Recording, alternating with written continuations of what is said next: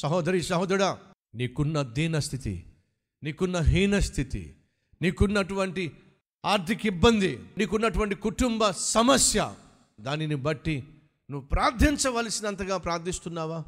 ప్రభువుకు వేడుకోవలసినంతగా వేడుకుంటున్నావా? కన్నీరు పెట్టవలసినంతగా కన్నీరు పెడుతున్నావా? దేవుడు జవాబిచ్చేంత వరకు నువ్వు దేవుని పాదాలు పట్టుకుంటున్నావా?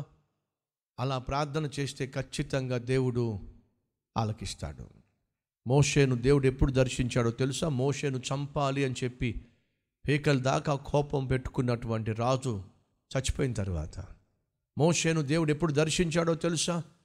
ఇష్టం వచ్చినట్టుగా జీవిస్తూ ప్రవర్తించిన ప్రజల్లో మార్పు వచ్చి వాళ్ళు మనస్ఫూర్తిగా దేవునికి ప్రార్థించిన తరువాత జవాబు ఎప్పుడు వస్తుందో తెలుసా?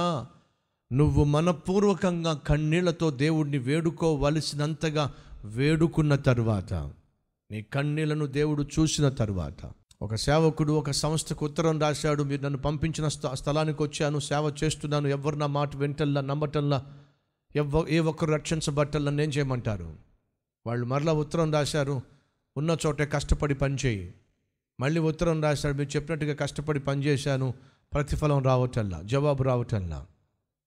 ఇలా కష్టపడ్డాను, పనిచేస్తున్నాను, కానీ జవాబు రావట్లా, జవాబు రావట్లా అని చెప్తూ ఉన్నప్పుడు, నేను ఇంక తిరిగి వచ్చేస్తాను, ఇక నా వల్ల కాదు అని చెప్తున్నప్పుడు ఆ సంస్థ వాళ్ళు ఒక ఉత్తరం రాశారు, అన్ని ప్రయత్నాలు చేశావా? అన్ని ప్రయత్నాలు చేశాను, జవాబు రావటల్లా. అప్పుడు చివరిగా వాళ్ళు ఒక ఉత్తరం రాశారు, ఏమనంటే అన్ని ప్రయత్నాలు చేశావు, జవాబు రావట్లేదు, కాబట్టి చివరిగా కన్నీటితో ప్రార్థన చేయి. కన్నీటితో ప్రార్థన చేసి నువ్వు చేస్తున్న సేవను దేవుడు దీవించులాగున, ఆత్మలు రక్షించబడులాగున కన్నీటితో ప్రార్థన చేయి, కన్నీటితో ప్రయత్నించు. అప్పటి వరకు ప్రార్థించాడు, అప్పటి వరకు ప్రయత్నించాడు, అప్పటి వరకు తన పనులన్నీ చేశాడు. కానీ ఎప్పుడైతే కన్నీటితో ప్రయత్నం చేయడం మొదలుపెట్టాడో అక్కడి నుంచి ఉత్తరం రాలా. వాళ్ళు ఉత్తరం రాశారు మళ్ళీ, ఏమనంటే ఏమిటి నీ దగ్గర నుంచి జవాబు రావటం లేదు, ఏమైంది? మీకు ఉత్తరం రాసే తీరిక నాకు లేకుండా ఉంది, అంత గొప్ప సేవ ఇక్కడ జరుగుతూ ఉంది. అతడు ఆ విధంగా కన్నీటితో ప్రార్థన చేసేంత వరకు అతనికి జవాబు దొరకలేదు. కారణం ఏమిటంటే పై ప్రార్థనలు చేస్తున్నాడు, పై ప్రయత్నాలు చేస్తున్నాడు. ఈ ఇశ్రాయేలు ప్రజలకు జవాబు రాలేదు. కారణం ఏమిటంటే అంత పై భక్తి, పై ప్రార్థనలు. ఆ పై ప్రార్థనల వల్ల, పై భక్తి వల్ల దేవుని యొక్క మనస్సును వాళ్ళు చేరుకోలేకపోయారు. కానీ ఎప్పుడైతే కన్నీరు కార్చారో, బైబిల్ సెలవిస్తుంది, చదువుదాం రండి.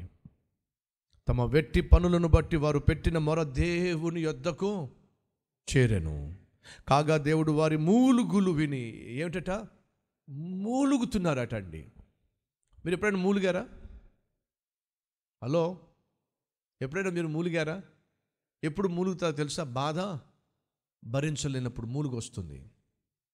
కొన్ని సందర్భాల్లో బాగా జ్వరం వచ్చేస్తుంది, బాడీ అంతా కూడా వీక్ అయిపోతుంది. అప్పుడు పిల్లలు ఏం చేస్తారో తెలుసా? మూలుగుతారు. తట్టి మీ పాపను కానీ బాబును కానీ లేపి, నాన్న ఎలా ఉందిరా అని అంటే సమాధానం రాదు. ఏమొస్తుంది? మూలుగు అంటాడు. ఏమిటి? మూలుగు. ఎందుకంటే నోట్లోంచి మాట కూడా వచ్చే శక్తి లేదు. ఆ స్థాయికి చేరారండి. ఓ భక్తుడు సెలవిచ్చాడు, మాటల ప్రార్థన కంటే మూలుగుల ప్రార్థన దేవునికి స్పష్టంగా అర్థమవుతుంది అన్నాడు. అడుగుతున్నాను, మన జీవితంలో ఎప్పుడైనా మూలుగుల ప్రార్థన చేశామా? అలాగే పరిశుద్ధాత్మ దేవుడు కూడా మన పక్షమున విజ్ఞాపన చేస్తున్నాడు, మూలుగులతో ప్రార్థన చేస్తూ అంతగా మన కోసం ప్రార్థన చేస్తున్నాడు. అయితే నా ప్రశ్న, నువ్వు ఎప్పుడైనా మూలుగులతో ప్రార్థన చేశావు? మాటల ప్రార్థన పని చేయకపోతే, కన్నీటి ప్రార్థన పని చేయకపోతే, మూలుగులతో ప్రార్థన చేయి, ఖచ్చితంగా పనిచేస్తుంది. మోషే ఈ 40 సంవత్సరాలు ఎక్కడ కూడా దేవుడు నిందించలేదండి. నేను చేసిన తప్పు వల్లే నాకు ఇది దాపురించింది, ఏం చేయగలం అని చెప్పి నిరుత్సాహ నిస్పృహలో ఉన్నప్పుడు దేవుడు కనికరించాడండి. ఈరోజు నా ప్రియ సహోదరి సహోదరుడు, దేవుడిని నిందించొద్దు, దేవునికి వ్యతిరేకంగా మాట్లాడొద్దు, దేవుడు ఏదో కావాలనే చేసినట్టుగా భావించొద్దు.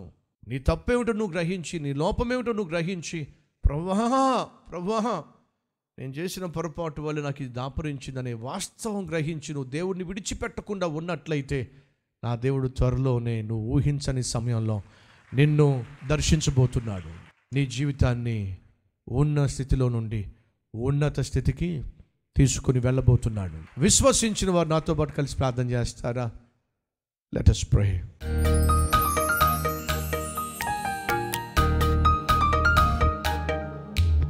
పరిశుద్ధుడు అయిన తండ్రి, సూటిగా స్పష్టంగా మాతో మాట్లాడావు. జవాబు రాదు, రావటం లేదు అని చెప్పి అనేక సార్లు నిన్ను నిందిస్తూ వచ్చాం. క్షమించండి, లోపము నీలో లేదు నాయన.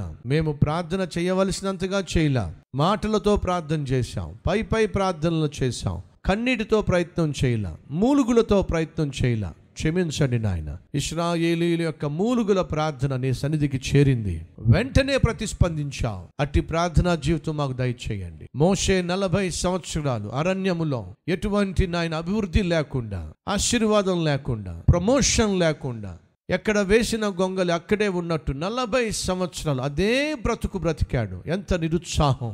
అటువంటి స్థితిలో మోషే నువ్వు దర్శించావు. మాలో ఎవరైతే నాయన ప్రభువా నాలో ఎటువంటి అభివృద్ధి లేదు, ఏ ఆశీర్వాదము లేదు, 10 సంవత్సరాలుగా 20 సంవత్సరాలుగా ఇదే బ్రతుకుతున్నాను, నాయనా నన్ను కనికరించు అని ప్రార్థించే వారిని దర్శించు నాయన. ఉన్నతమైన నీ చిత్తములోనికి నడిపించమని యేసు నామం పేరట వేడుకుంటున్నాం తండ్రి.